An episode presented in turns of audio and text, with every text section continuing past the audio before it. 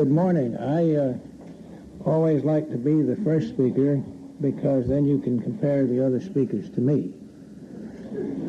And uh, number one and number two, you're fresh, you have had your coffee, and I hope a good night's sleep. and, and so you're raring to go. I am, have talked with some of you, you living up to your reputation of being very bright. So what I'm going to do is give you a few suggestions that I gave to the graduating school at Cornell University, the Graduate School of Management, and I made the baccalaureate address up there on May the 27th. And then I will say another word or two and hope I leave some time for uh, questions because I think that's the best way to learn things. First off, and I thought this was very important, whatever you do, the first principle in business is absolutely, unquestionably, being honest. That's the first and the most important principle that anybody can live by, young or old. Now you got to be honest in your heart, your soul, and your mind. Integrity will help you move forward, but the lack of it will topple you from any perch of success you may achieve. True honesty is the difference between Lee Iacocca and John DeLorean. Iacocca brought prosperity back to an ailing auto company and is now ranked in an impartial poll as being America's second most influential man outside of government. John DeLorean's future now lies in the criminal courts.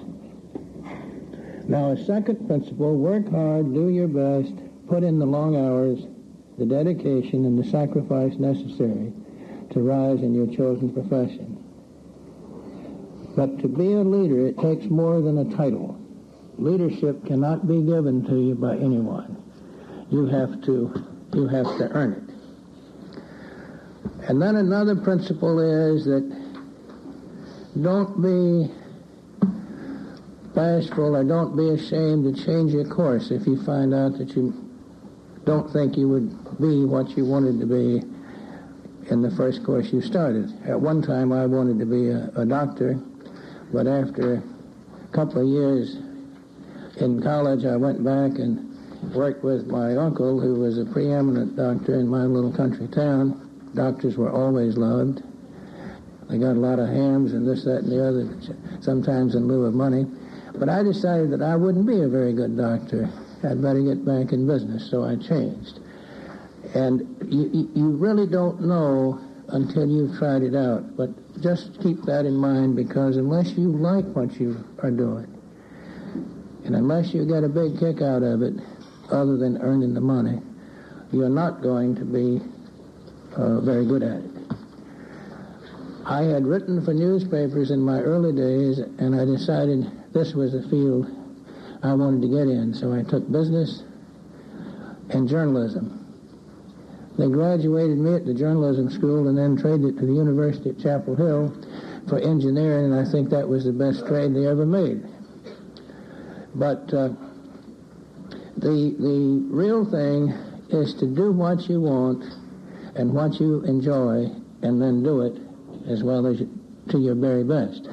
Young reporter for the paper asked me last night what was my greatest resu- uh, uh, regrets. What was my greatest failure? And I said, I don't remember. He said, You don't remember? I said, No, when I fail, somebody gets the best me. I try to get back to see if I can get on my feet. If I can't, I forget it and never think about it anymore. So there's no point in thinking about what might have been. You simply start out on a, on a new on a new deal. Now, I want to uh, tell you one thing. The rest of it, it can be read there, but you have to have some good help. You must have a good banker. You must have a good lawyer if you go in business for yourself. And uh, uh, you've got to have a lot of friends. And don't ever neglect to ask older people to help you. People who helped me most along the way were considerably older than I was, and I listened to them. I didn't always do what they said, but I listened, and they were most helpful to me in every way. Now, about getting a job, and you're very bright, and perhaps people will be beating a way to your, a path to your door, but we don't know what the future is going to be. And I graduated in the early 30s in the depth of the Depression, and jobs were very scarce. I wrote letters on a portable typewriter, and I had a quota because my postage was limited and my time was limited, and I also had a job. But I wrote about 15 a day and typed them, and I didn't get much results. I got people who wrote back and said I could buy a franchise, I could do this, that, and the other. And really, I got a little bit mad about this, and I saw one one day that was, and this is a strange coincidence, in this uh, reminded me of it because I'm in room 731. The box number was 731 in Raleigh. I wrote the letter on Sunday. Post offices did better work than they did today. And I went down the next morning at 6 o'clock, and when the post office opened, I was there. You see, if you answer a blind ad, you don't know. That's like shooting in the dark. You don't know who you should be uh, talking to. I put this in a pink envelope so we could pick it out. And I stood there, and when the gentleman came up, I walked up and told him who I was and said, I want you to read the pink envelope first. And he had a whole bundle of stuff already. And I found the name and the name of the company. He was not the manager, he was a male secretary, but he went back and told the boss. And that helped me get in to see the boss, and I got the job and there were some 600 applications for that particular job. So I know what it is to have some uh, hard times. This is about the main thing that I want to tell you now. Let me take let, let me ask, answer some questions. Anybody have a question? Here we have right in the middle. Oh. Uh, Mr. Park, you own quite a number of, of newspapers and radio stations and television stations. As a one-time journalist yourself, how do you feel about uh, owning such a large portion of the press? Do you try to exert any kind of editorial influence to shape the policy of these stations and, and newspapers? Uh, yes, to this degree. We tell them to serve the community. We insist that half of the front page on our newspaper be in local news. We tell them they are to write editorials that will help their community.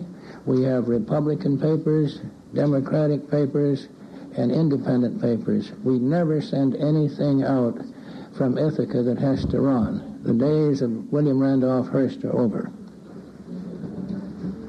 Yes, sir. Uh, Mr. Park, uh, do you perceive any misconceptions that the public might have about the media in general? Uh, would you reword that because it's a little bit uh, hard question to answer. What do you mean by misconceptions? Okay. Uh, do you see any general attitudes that the public might have about the media that may not necessarily be true?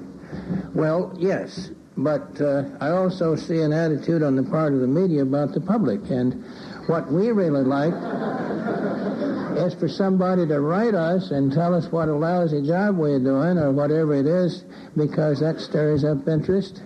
It gets people to read our papers or listen to our broadcast properties. And unless you're provocative in your newspaper, if you're just dull as dishwater, you're not going to have any circulation. You're not going to have any particular readership. So we, we invite this, and uh, we do not try to fend it off in any way. We encourage it. Might say one other thing that we run a lot of local pictures in one of our newspapers just last week, well, a little longer than that because I got it from the Cornell speech, we actually pictured in one issue 183 people. Now, they were not all full column cuts. There were groups and everything else. But if you live in a small town, this is Statesville, North Carolina, and uh, our circulation a little under 20,000, a lot of people never get their picture in the paper. And if you have to get it in through the Women's Club or the Rotary Club or the Junior Chamber, Chamber of Commerce or the Possum Hunters Organization, well, that's all right too. Your picture's in the paper. Last question here, please. Yes, sir. Uh, the Christine Craft case has sparked a lot of interest about discrimination with women in television news, youth and looks. How do you feel about the Christine Craft case and the role of women in j- journalism in general? We have uh, ladies who manage some of our newspapers and do an outstanding job. If we're putting them on the air, we do not think it's discrimination to want an attractive face any more than we do if we're having a man on the air. Well, I could never get on the air. Now he could get on the air. because people tend to be drawn to, to good-looking men like, say, Walter Cronkite, and then he becomes a father figure, and they believe him, and they have great confidence in him. And uh, so far as being loved, why, he, he'd be loved a whole lot more and believed than Howard Cosell, but Howard Cosell doesn't do bad either, because he stirs things up. We have, we have no difference between uh, ladies and gentlemen, because just remember, one of these days, some man is going to bring a suit and say you discriminated the other way. And I wonder when that happens, whether you'll have all of the press and the suits that you have when it goes the other way. We also have no discrimination whatsoever on minority groups. In fact, we encourage them, and uh, they turn out to be some of our, of our of our best people. We are in the South, and in some of our areas, in Richmond, Virginia, where in volume our biggest station is, we have uh, really the second highest percentage of blacks of any uh, town in the country except Washington. And that's because Richmond has not expanded its borders like a lot of other people are, and a lot of the whites have moved out into the suburbs. And these people come in and do a good job, and we have them on the air. They are uh, respected as long as they do their job and do it as an anchor person rather than feel they're going to keep the job because they are a woman or because uh, their skin may be a different color than the rest of us. Thank you very much. Thank you.